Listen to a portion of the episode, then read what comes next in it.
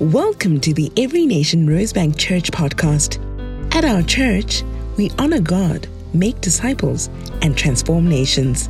For more information about our church, visit everynationrosebank.org and don't forget to subscribe. What a privilege for us to worship together, to sit under the word. Uh, I, um, I have the privilege of uh, uh, taking us forward in our healthy relationship series. And so we started last week looking at a healthy me, looking at yourself as an individual. What is the work that you need to do to be able to bring the best of yourself into relationships? And uh, today we're looking at friendships, um, healthy friendships, healthy friendships, and what, what are those dynamics and what do they uh, look like? I was considering uh, David, um, who was in exile when he first got the news of the passing of his great friend, Jonathan. Somebody brought the news to him Jonathan is dead. And, uh, and David pays homage to Jonathan.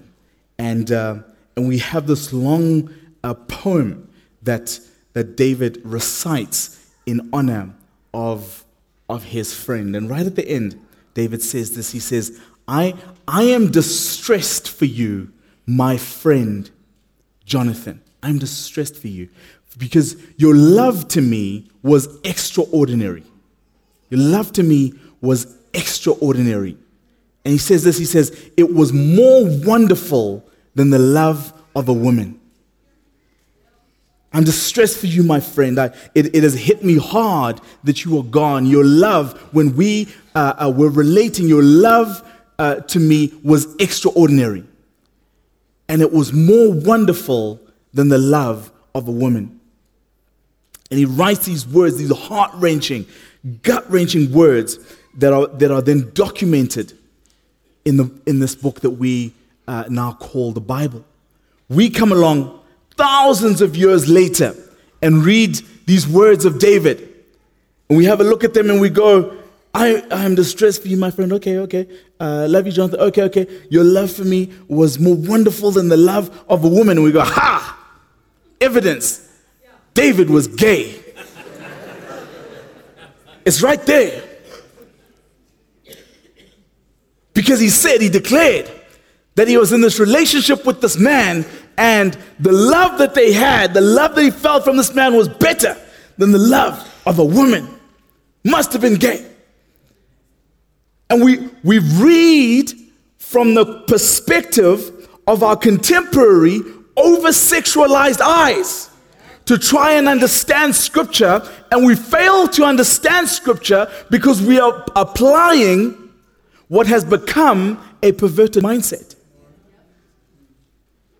And we fail to see intimacy for what it is because we don't know the difference between sex and intimacy. And so, in, in, in marriage relationships, we're, we're, we're busy replacing sex or intimacy for sex. And in, in friendships, we, we are missing the opportunity to have true connection and true intimacy because what the Bible shows as this, this courageous vulnerability that these people were showing, we look at that and we call it weak. And I love you has become a sexual phrase. And, and, and, so I can say I love you to, to my mother, I can say I love you to my wife, but man, if I have to look at another man and say I love you, that man gets uncomfortable. What do you mean? say more words. Before I know how to respond to that.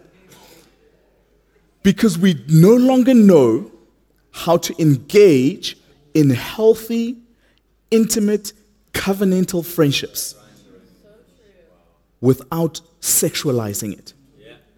It, is, it has become almost impossible for a man and a woman to, to have a healthy, pure relationship, friendship, that is not sexualized. We don't understand it. It's, it's become almost impossible for men to have deep, connected, intimate uh, uh, friendships without us finding a way to sexualize that. And so we're uncomfortable with one another.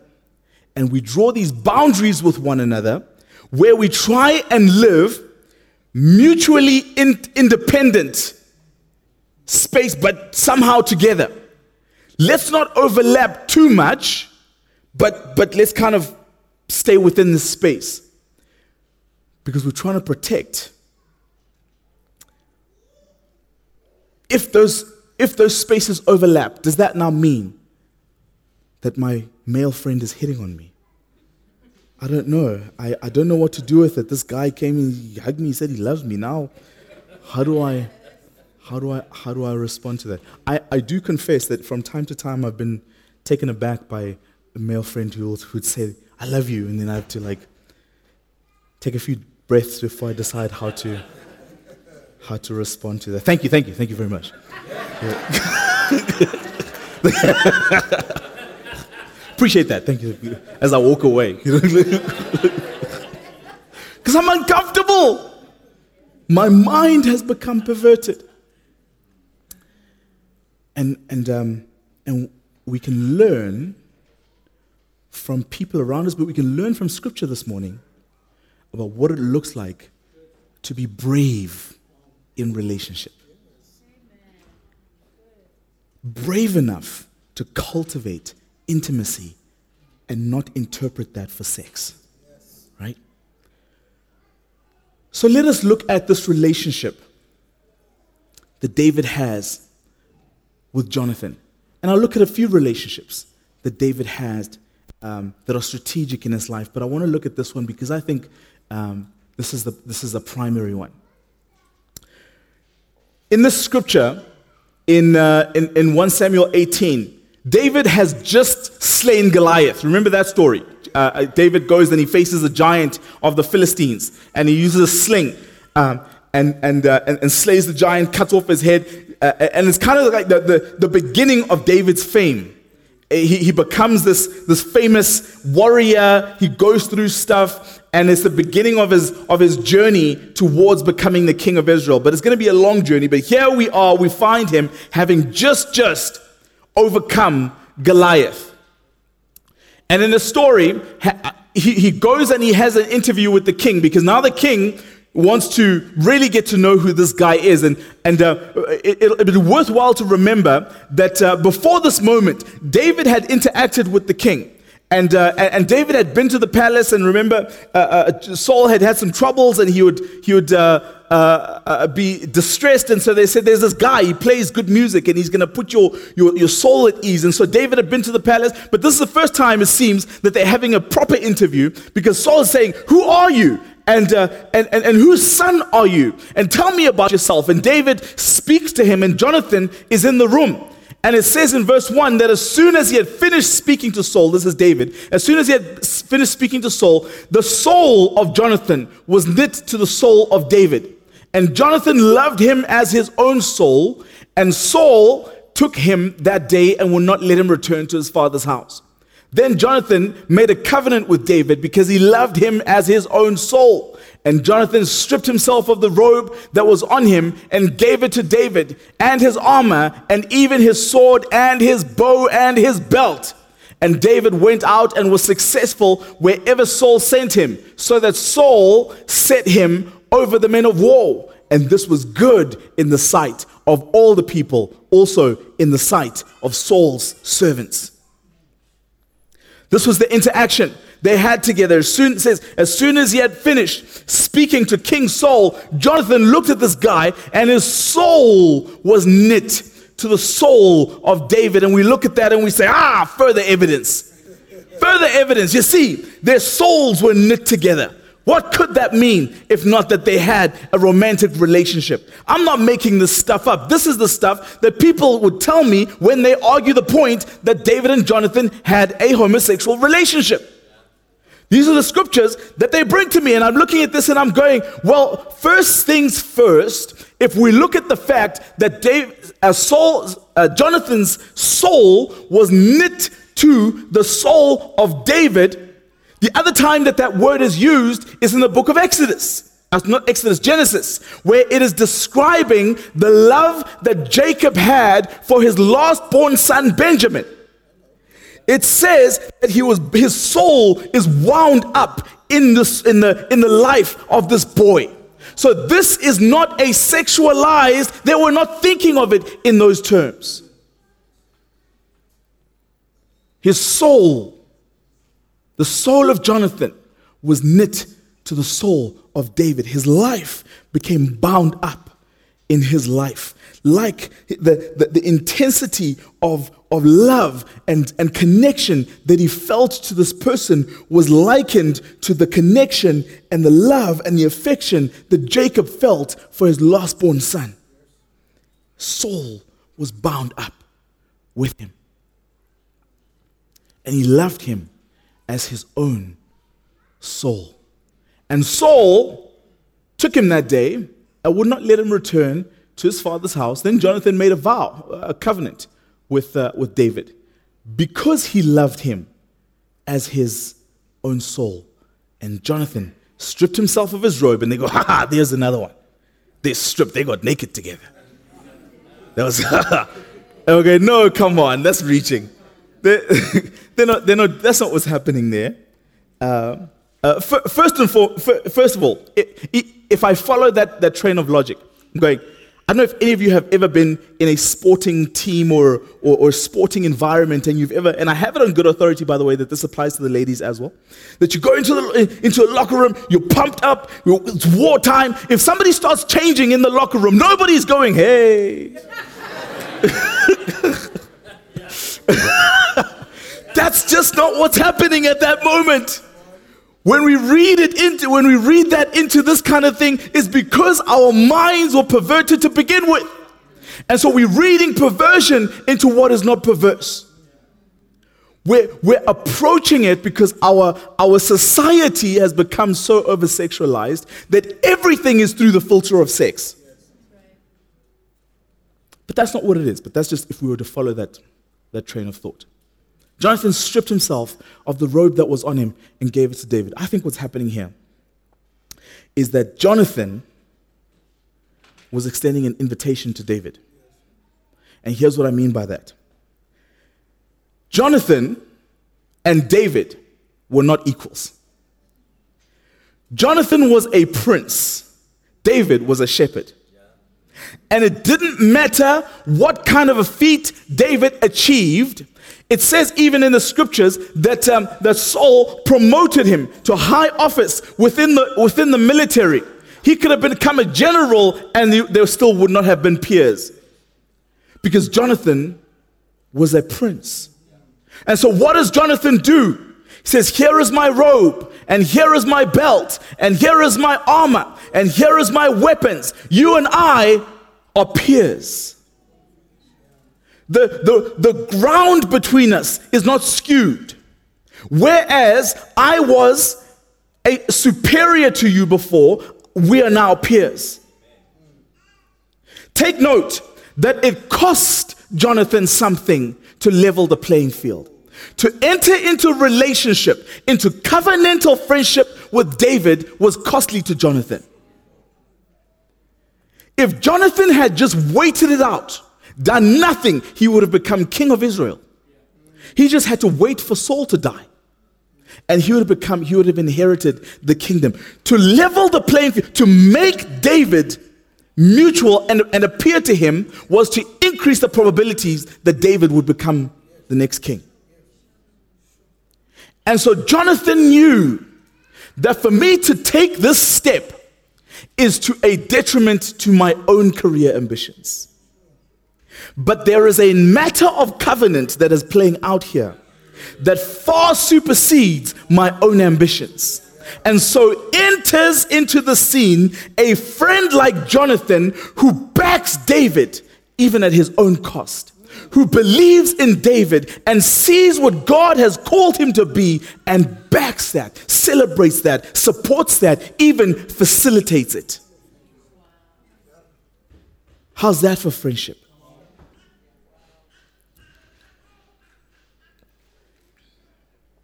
Jonathan didn't have to enter into friendship with David. And in order to enter into relationship with David, he had to be willing to pay a cost. He says here, here here's um, an interesting thing. When, when David was going to fight Goliath, You'll, you'll, you'll see it if you go read it. Some of you, you may not have come across this as yet. But when David was going to fight Goliath, and it's literally it's the previous chapter to this, Saul calls him and says, You can go fight Goliath. Here's my armor. Here's my armor. Go fight Goliath. And David refuses to take the armor. He refuses to take the armor. Now, I'll ask myself, um, why did he refuse to take the armor? Especially in light of the fact that he refused to take Saul's armor, but he took Jonathan's armor. Now, good news is the scriptures tell us exactly, he said, David's response was this he says, It's not for me. That I can't, I can't wear your armor. It's not for me. It won't fit me, and I'm not used to it. I need to be able to fight my own way. Um, and I think there's a really good reason. It's a really good reason, and I believe David. I, I, I wondered, I wondered if I were to extend it, to what extent David didn't take Saul's armor, but took Jonathan's armor because Saul was offering him service and Jonathan was offering him friendship.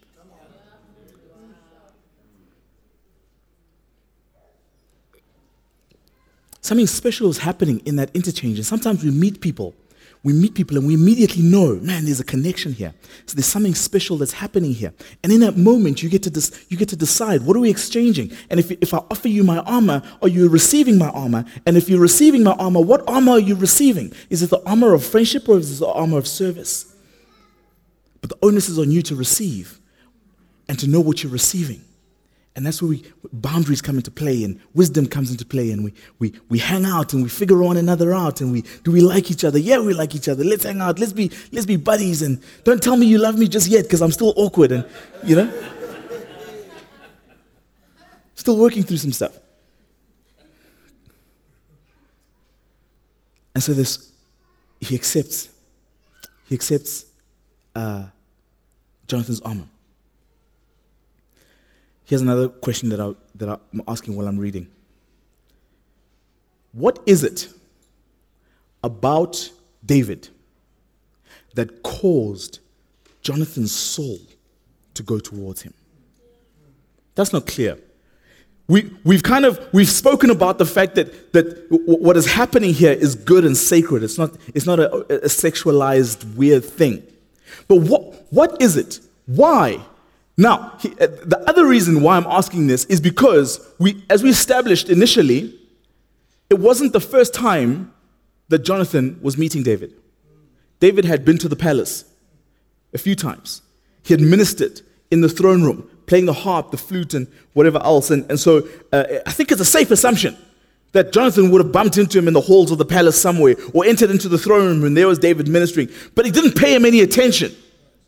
At that point, his soul didn't go towards him and like love him with, as, as his own soul. But here we are on the battlefield. And, and so, what is it that happened here that causes Jonathan's soul to go towards him? I'm asking, is it, was it David's like just dashing good looks? Did, did he just like, was it the fact that he, he held a, a, giant's head in his, in, in, his, in his hand? And, and, I, and I'm going, Jonathan, did you look at David in that moment and realize David had just become a national hero?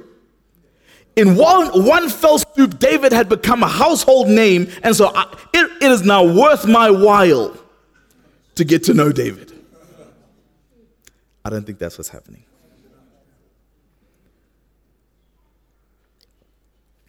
If you go back a few chapters, I think chapter 13, Israel is at war with the Philistines. It's going poorly for Israel, very, very poorly. They have been oppressed by the Philistines to the extent that the Philistines had not allowed them to keep any weapons in all of Israel. In fact, scripture says there were no, not even any blacksmiths. If they wanted to sharpen their, their, their, their cultivating tools, their, their plowshares and their, and their hoes and all of that, if they wanted to sharpen their tools, they had to go to a Philistine town and get them sharpened for a fee. And then go. Now, look at that, and I went, ah, you have to pay a tax to, for the tools that you need to cultivate harvest that you're going to have to pay a tax for. Hmm, that's close to home. Um, but let, me, let me move on from that one. Anyway, this is the situation they found themselves in. So when these, when these uh, armies are, are, are facing each other, it's not this, this scene that I had in my mind of these fierce two armies that are beating their, their, their shields and, and waving their swords and axes at each other. It's a well kitted out army of the Philistines and an army of farmers with plowshares. It says that the only two people who had swords in that army were Jonathan and Saul. So it was bad. That's the only reason I'm painting this picture. Just so it was really, really bad. Anyway, uh, people went, they, they, fled, they went to hide in caves, they, they crossed over into neighboring nations, they, they hid in tunnels and cisterns, and, and, and, and Saul is, is left with a few hundred of these soldiers. Jonathan gets up one day, takes his armor bearer, and says to him, Listen, let's go over to that uh, camp, that one of the Philistines' camps, and we're going to attack that camp because surely the Lord will be with us. Off they go and they, they, they, they devise a plan on the way. If they say this, we're going to ask them this. If they say this, we'll know the Lord is with us. If they, said, if they say this, we'll know we probably shouldn't attack them. Um, and so they interact with them, and Jonathan says, Ha, there's our sign. The Lord is with us. They're up on a, on a cliff, so he has to climb up the cliff. The, the armor bearer is coming on behind him. They get to the top, and he begins to wield his sword, and he's engaging these guys in warfare, and they're destroying them. It says that the armor bearer was coming behind David, just killing off those that were left. And, and, they, and they had this, this, this great victory. The, the entire Israelite army was, was inspired and they won a great victory that day. Now let's take that story and transplant it into this moment. Because you see, what I think is happening here is the reason that Jonathan looked at David in that moment and saw him in a different light than he had ever seen him before was because he finally saw somebody who was willing to trust God just as much as he was. He had stood on this faith that surely God will be with me. And he went against the odds, him and an armor bearer. The armor bearer didn't have a weapon. He, whatever he had was what, was what he had. They went against an army. Jonathan stood on this faith that God will be with me. Surely God will deliver me. And you know what? The army came and they reaped a reward, but no one stood with Jonathan after that. No one was standing up and saying, Here is a fighting God who goes on our behalf. We will stand with Jonathan. Not one. They trembled before Goliath until one guy stepped up and said, Jonathan, I see the same God that you see.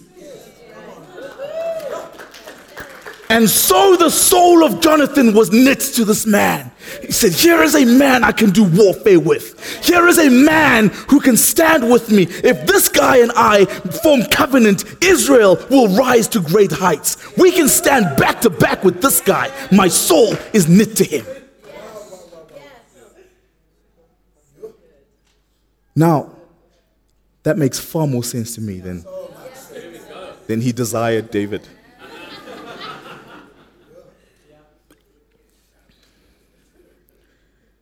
Saul was drawn to David. And when we look at these two scriptures, by the way, um, uh, the one on the previous slide and this one, are the two bookends of the first time that they had a recorded conversation, David and Jonathan, and the last time that they had a recorded conversation together. So, this in this scripture, David has gone through a lot because King Saul has tried to kill him a few times. And, uh, and they've reached a point where they've realized if you stay in the palace, if you, in fact, if you stay in Israel, Saul is going to succeed in his attempts to kill you. And so they've just devised a plan because Jonathan has said, Listen, I'm going to confirm one last time if Saul's really intent on killing you. If he is, I'm going to give you a sign and you got to hightail it out of here. And so the sign has happened, and they know for sure now that, uh, that Saul is after him. And this is their goodbye. And it says that as soon as the boy had gone, David rose from beside the stone heap and fell on his face to the ground and bowed three times. I love the fact that Jonathan, even though Jonathan has leveled the playing field between them, David is able to hold in tension a love, relationship, and, and friendship between him and this guy and the honor of his position. Would that we could have those kind of friendships where we can love one another, mutually respect one another, and honor what God has called us to do, honor the position that God has called us to hold. Bowed three times before him, and they kissed one another and wept with one another. David weeping the most. It was a it was a a, a, a heart wrenching moment for them to be able to have to part ways. Then Jonathan said to David, "Go in peace." Because we have sworn between us in the name of the Lord, saying, The Lord shall be between me and you, and between my offspring and your offspring forever. And he rose and departed, and Jonathan went into the city. The relationship, the love, and the covenant of friendship that they had was understood in one word loyalty. You are loyal to me. I am loyal to you. And the commitment that we've made between each other far extends our lifetimes. When you are gone, your legacy is safe with me. When I am gone, your legacy is safe. Or, or however the English makes sense. You.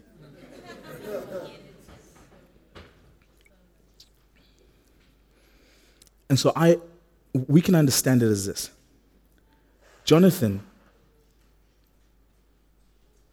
later on, let me put it this way later on, years later, uh, many years later, when David is now king and there's peace and he is prosperous and people are coming and sitting at his table and they're eating from the fat of the land and they, everybody wants to be close to David and eat from his table and it's amazing.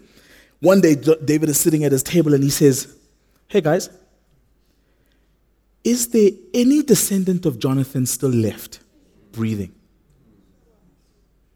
Please go find him. And so they send out. They say, Oh, we think there's a guy, Mephibosheth. We think, okay, send scouts. They go, they find him. And they bring him. In fact, uh, the story of, of Mephibosheth is that when um, uh, he had become lame. He, he, he, couldn't walk because at the time of, of, of, civil war in, in, in Israel, his nursemaid had gone to grab him to run with him and had dropped him as a child. Um, and had become lame. And so, and so he, he, he couldn't um, uh, fend for himself. And he was in some obscure place somewhere. David goes and fetches him, has him carried back into the, in, to, to, to, the, to the palace, and he sits at the table of the king. He goes from being an obscure, crippled person who couldn't, uh, uh, uh, who wouldn't have been respected, couldn't cultivate his own lands, couldn't do anything for himself, to eating at the, full, at the king's table for the rest of his life. Why? Because David kept covenant with Jonathan. Because in David's eyes, here was Jonathan sitting before him. And he would honor that relationship way beyond the expiry date of a lifetime.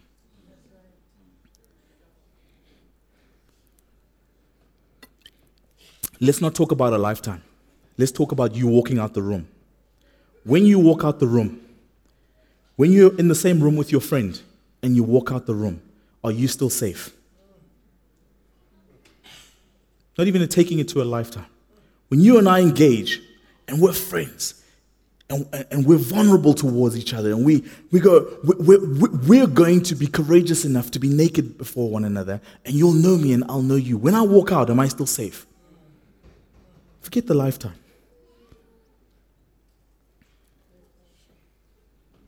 If we're not building those kind of relationships, those kind of friendships, we're just not doing it right. Because it doesn't have a foundation that's going to span generations. It has a foundation that's going to span conflicts and will not last through the various conflicts.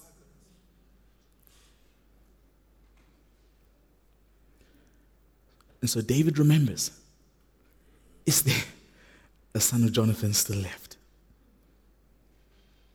We, um, th- this idea of, of, of being naked before one another freaks us out. Especially guys, right? We like we we'll maybe do the locker room thing where we'll change and that's all good. But the true nakedness, the true nakedness is terrifying. It's terrifying. And so there are very few relationships and friendships that have gotten to the place where I know you and you know me. Truly, beyond the armaments, beyond the adornments, beyond the things that we put on, we know each other. My encouragement to you is to cultivate those relationships. Typically, what that looks like is going first, beginning to strip down and say, Know me. And I'm going to be courageous enough to be known and trust you to reciprocate. David and Jonathan. But David had other relationships. He had David relationship between him and Samuel. Samuel was, was the, the national prophet. He was the prophet, prophet over all the prophets, the senior prophet of all of Israel. And, uh, and, and God spoke to Samuel to say, Samuel, I, I, uh, my heart has turned away from, from Saul, from King Saul, and I'm going to bring in a new guy who's going to be king. And this guy is going to follow my, uh, my commands. And I'm going to show you this guy. You need to go and anoint him. And so Samuel goes off in obedience and he goes and he's going to, he's going to anoint this new king. And of course, that the person he was talking about was David. And when he walked into uh, the, the, the compound or the household where David and his family lived, says this is what happened. When they arrived, Samuel saw Eliab. This is one of uh, David's brothers. Samuel saw Eliab and thought, Surely the Lord's anointed stands here before the Lord. But the Lord said to Samuel, Do not consider his appearance or his height, for I have rejected him. The Lord does not look at the things that people look at. People look at the outward appearance, but the Lord looks at the heart. See, Samuel walked in, he saw this guy. He was handsome, he was tall, he commanded uh, uh, uh, respect just by looking at him, and he thought, hey, here's a guy who men will follow. Here's a guy who uh, can lead Israel. I'm sure God has, has chosen this guy. And God teaches Samuel something that's going to empower him to be a very good friend to David. Here's, here's the lesson don't look at the outward appearance. Notice what I have put in and call that out. And so Samuel becomes this person to David who calls out what God has put inside. I don't want to ask the question whether we have any Samuels in our lives. I want to ask the question whether we have been Samuels in our lives those who are committed to seeing beyond the outward appearance, to see what God has placed inside of the person that you call your friend. Do you even know what prophecies have been prophesied over your friend? Do you know what identity God has spoken over them? Are you able to call that out? Or are we good times hangout buddies.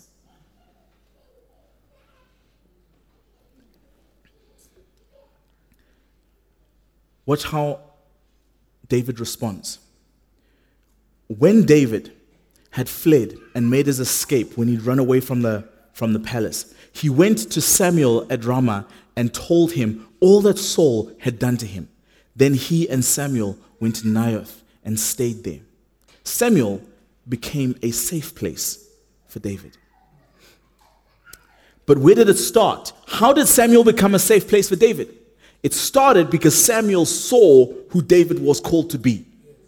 Anybody who sees you, truly sees you, you are attracted to that person. Anybody who can look at you and say, I see what God has placed inside of you, anybody who's willing to call that out of you is attractive to you. How do we put that in contemporary terms? We say, who do we like? Who do we like the most? Who do we like the most? We like people who like us the most. That's, that's pop psychology. We like people who like us the most.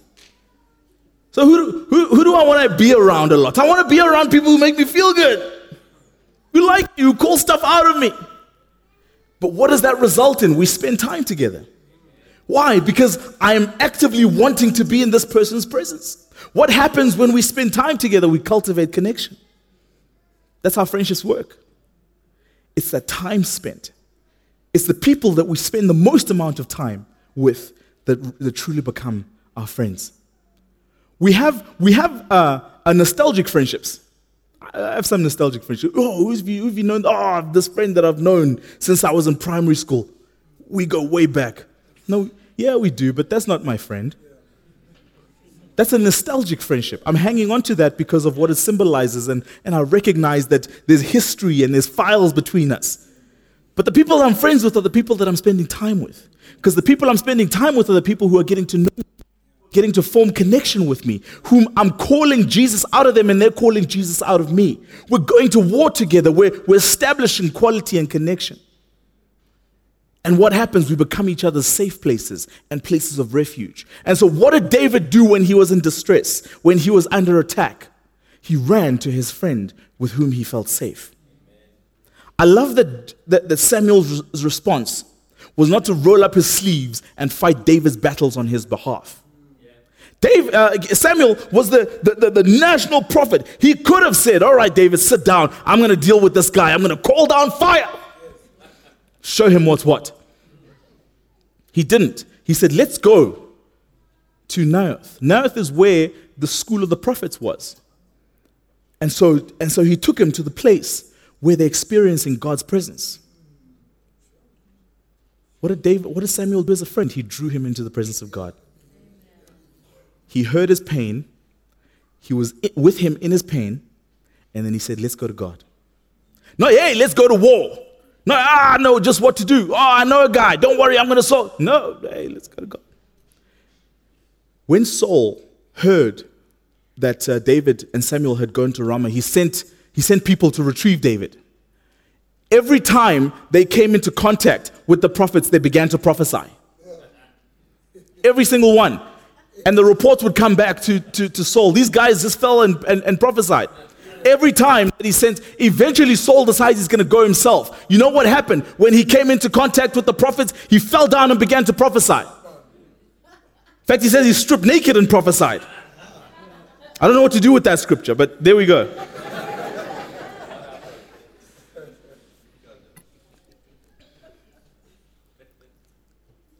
Samuel demonstrated to David that if we retreat into the presence of God, if your problems follow you to where we are, they will bow to who God is.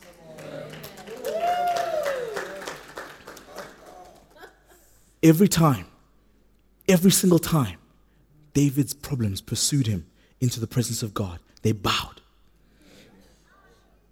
And now we think of some of the, the Psalms that David would write about taking refuge in the presence of the Lord under the shadow of his wing. And it makes sense. He was reflecting on how he has experienced God and who he has seen him to be. He was born through friendship. Here's another strategic relationship that David had it was David and King Saul. When uh, David first met King Saul, he was called in, summoned in to minister to the king. And so to play soothing tunes that would soothe the king's state. And then the next time we see this kind of interaction is after David has slain Goliath. And this time, Saul takes a, even more of an interest in him. He interviews him. Who are you? Where do you come from? Who's your father? So that what that says to me is, before he, there was not much interaction. Okay, come in, play the thing, do your job, go out. You can go home if you want to. After this, it says he would not even allow him to return to his father's house. What kind of a relationship did Saul and David have? It was one where Saul was interested in what he could get out of David. David was a resource. When he needed soothing, David was around. When he didn't, David could go home. When David slew the giant and became a household name, became a hero, Saul took him in and brought him close. Why? Because if, if, if, uh, if David's stock is rising, I better keep him close. He is going to be good for my brand. Got to be careful of some of those friendships where we are associating with one another because we're doing a brand management exercise.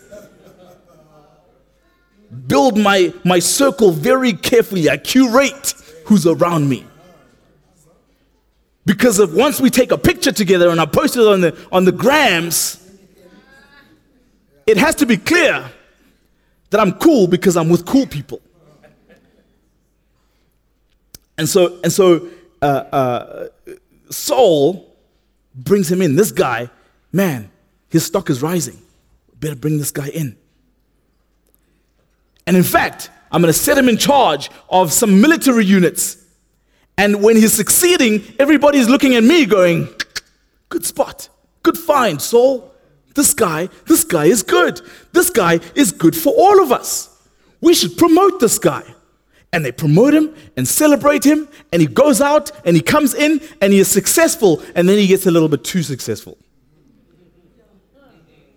Because then he comes back and the, and, the, and the women start singing and dancing, and they say, Saul has slain his thousands, and David his tens of thousands. And Saul was very angry.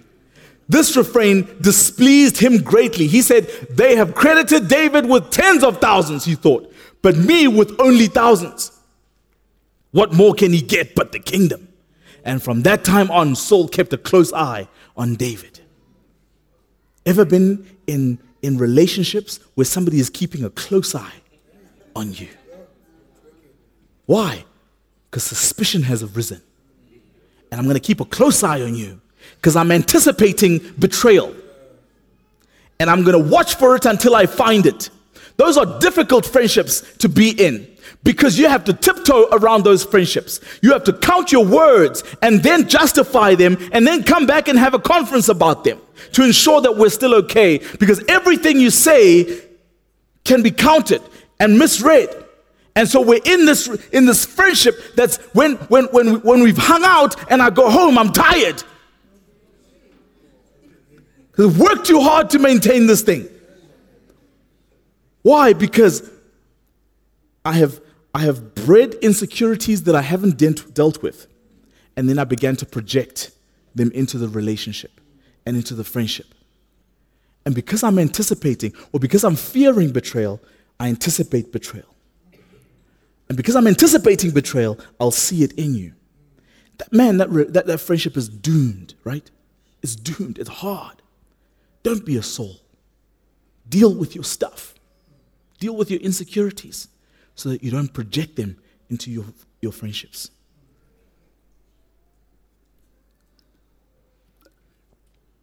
Is it quiet because you're, you're in that you're like, is that, a, is that a little bit of Saul I feel?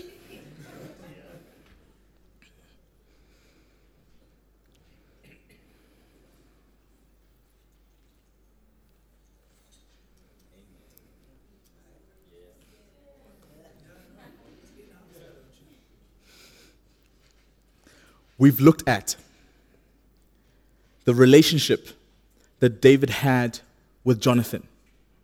And it was beautiful and it was sacred. And we looked at the relationship that, uh, that David had with Samuel. It's beautiful and sacred. And we look at the relationship that David had with Saul, and it's unhealthy. What we have to manage in our relationships is at which point am I Samuel? At which point am I Jonathan? At which point am I Saul? Because I can be all three on any given day.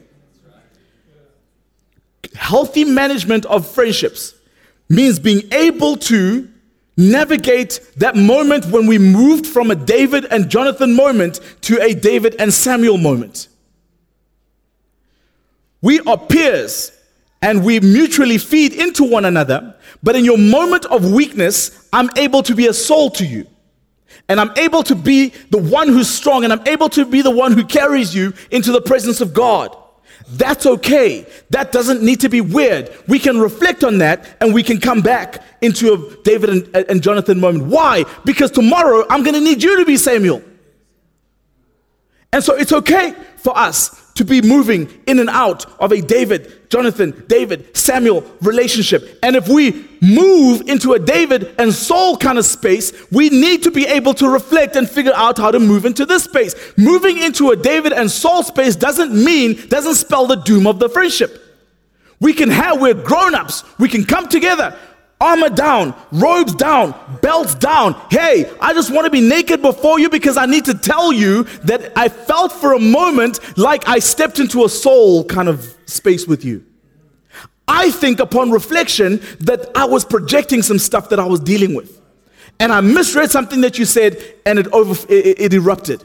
I want to apologize. Can we step back into our David and Jonathan moment? You listen, I felt like you stepped into a Saul moment in that time. Can we speak about that and engage it honestly and maturely so that we can quickly move back into our David and Jonathan moment? If we can't have those conversations, we can't have friendships. We will have shallow things that, that, that cause us to move from person to person to person breaking up friendships and breaking up and, and breaking up and having this trail of friendship hearts that are, that, that, are, that, are, that are behind us, building on unhealthy friendships. Why? Because we just refuse to roll up our sleeves and do the work of creating quality friendships. It was hard. And so we had this moment. Trust was broken. And I felt like we entered over here. What do I do? I cut my losses. So it's what we do today, right? We don't, we don't work a lot on stuff now. We cut, cancel, move on. I'm worth, I'm worth more. Self love. Gotta, gotta have those boundaries. And then we quote psychologists, then we quote this, then we quote that. And all of it is trying to hide from actually working to build relationships there are some relationships and friendships that you've got to walk away from. I think that's healthy. But at least ask yourself some questions first and try and have those engagements. Okay, we're in a David and Saul moment. Can we find our way back over here? This was healthy. We got into this, and you were there for me. I appreciate that. And, and you brought me, man, I love that. It actually caused us to, to, to, be, to be even closer. But we're back here. And these, these, this dance between how we flow in relationships is important. But there is one relationship, one friendship, and one friend that scripture says sticks closer than a brother our Savior Jesus Christ. He was called a friend of sinners. You know that when he was called a friend of sinners, that wasn't a compliment? That wasn't like a, a cool tag to put, you know, Jesus' t shirts all had like friend of sinners. that was an insult. They were insulting him, they were trying to lower his stock. But today we get to say, Thank you, Lord, that Jesus is a friend of sinners. Because if Jesus was not a friend of sinners, then I would be in trouble. I would be in trouble. Jesus says to his disciples in John 15, He says, You are my friends if you do what I command you. And then we stop him right there. Okay, well, just. Before you go any further, command? Command. Those are strong terms for friendship. You realize I can choose to be here, right? I can choose to walk away. You don't get to command me. You got to take me as I am. Isn't that how friendships work? You make no demands of me, you make no requirements. And Jesus says, No, no, no, brother. If we're going to be friends, I have some demands and I have some requirements. Ish. Okay, what are, what are they? No longer do I call you servants, for a servant does not understand what his master is doing but I've called you friends because everything I've learned from my father, I've made known to you. Does this ring a little bit of the David, David and Jonathan? You did not choose me, but I chose you. And I appointed you to go and bear fruit, fruit that will remain, so that whatever you ask the Father in my name, he will give you. This is my command to you love one another. Love one another. So Jesus teaches us that friendship is of the kingdom. But friendship has requirements. It's not a I'm gonna show up the way I am, and you better take me because that's friendship. And uh, and if you can't do that, then I'm finding a new friend. That's the world's friendships. We get to make demands of each other. Let's create safety for one another. What are the parameters of us being friends? If I tell you this stuff and you go and you post about it on social media, that's not cultivating good friends. We can't be friends if you're going to keep doing that. No, that's me. I gotta, the people need the content, man. Come on.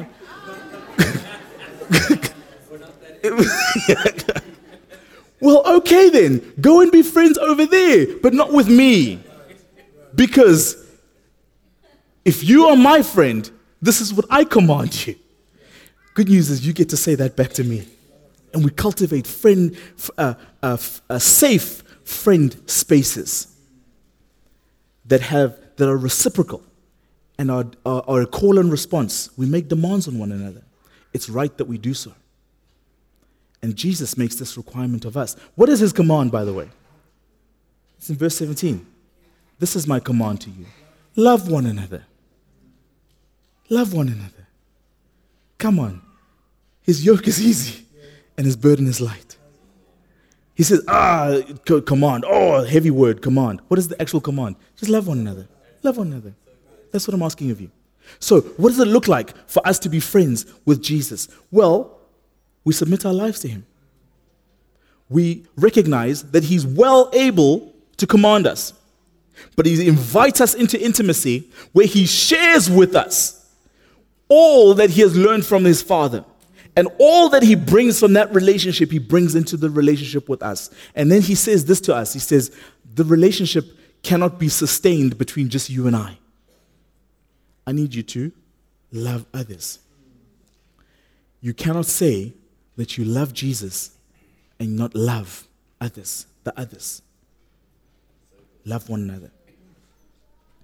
So we want to end um, with an invitation. The invitation is for those of us who are yet to respond to the call to come into friendship with the friend of sinners.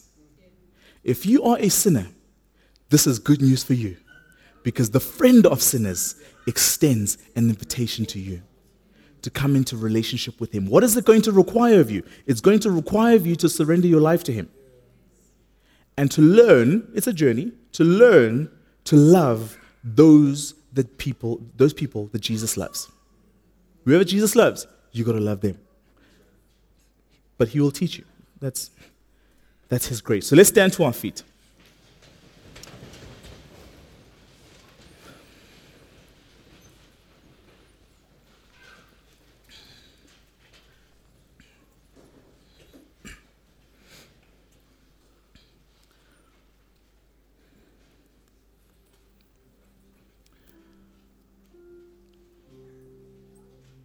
Jesus is a friend to us all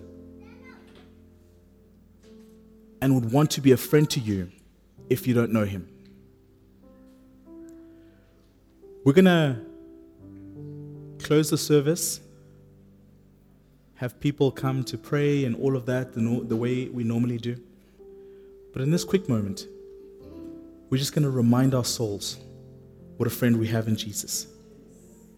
And as we do so, if you are responding to that call to be a friend of Jesus, you're welcome to come to the front and we're going to pray for you while we sing, while we remind our souls, while we declare to Jesus.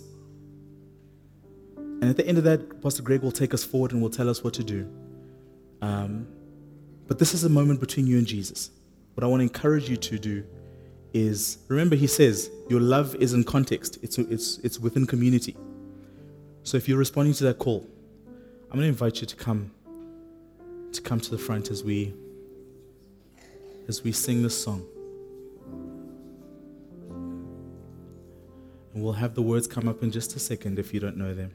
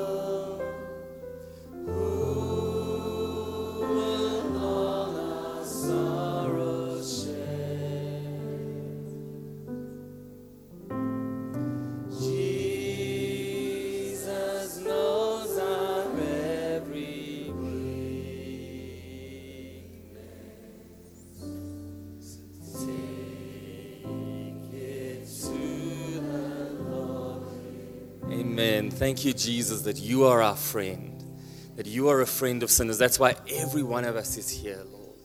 And we are so grateful. Can we just praise the Lord? Thank you, my friend Lereko. That was amazing.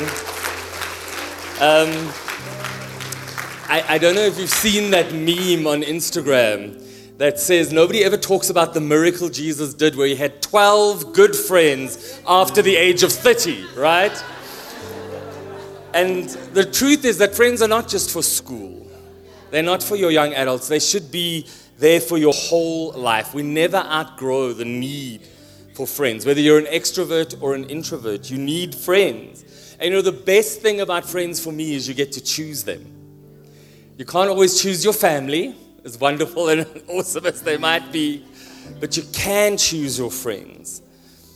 And so make sure that you choose friends and you choose them well. And I believe that singles should have single friends, men should have men friends, women should have women friends, couples should have couple friends, families should have family friends, and everything should be mixed up together in that as well. And here's a really beautiful thing you know, that if we are friends in faith, our friendships get to last forever. Isn't that incredible? And so find some friends in faith. Be a Jonathan to someone, be a Samuel to someone. Make sure you've got a Jonathan. Make sure you've got a Samuel. God wants to bless you that way. And I want to encourage you to tell your friends today, I love you. If, you can't, if you're not ready to say those words, Lereko, you can say things like, I so appreciate you in my life. I value the support and truth you, you bring to my life. I receive that as I love you. uh, we're not done yet. So really go, go, go out and make sure you just honor the people you love in your life. It's such a valuable thing to do. And so, if you do need prayer for anything, when we close the service, uh, the prayer, the ministry team is going to come down. You can come down and receive prayer. Parents and caregivers, just uh, please just watch your kids as you head out into the into the parking lot. It is very busy with lots of cars and things moving around. So watch over them. To all our first-time visitors, what a joy to have you with us this morning. Please don't leave immediately through those doors to the left. Uh, you'll see the visitors' lounge. We've got some snacks and great hot drinks for you. And I want to leave you just with the benediction as we go. You may close your eyes. The Lord bless you and keep you. The Lord make his face to shine upon you and be gracious to you. The Lord lift up his countenance upon you and give you peace. With the blessing that you receive, go out and bless others. In Jesus' name, amen. Have a blessed Sunday afternoon.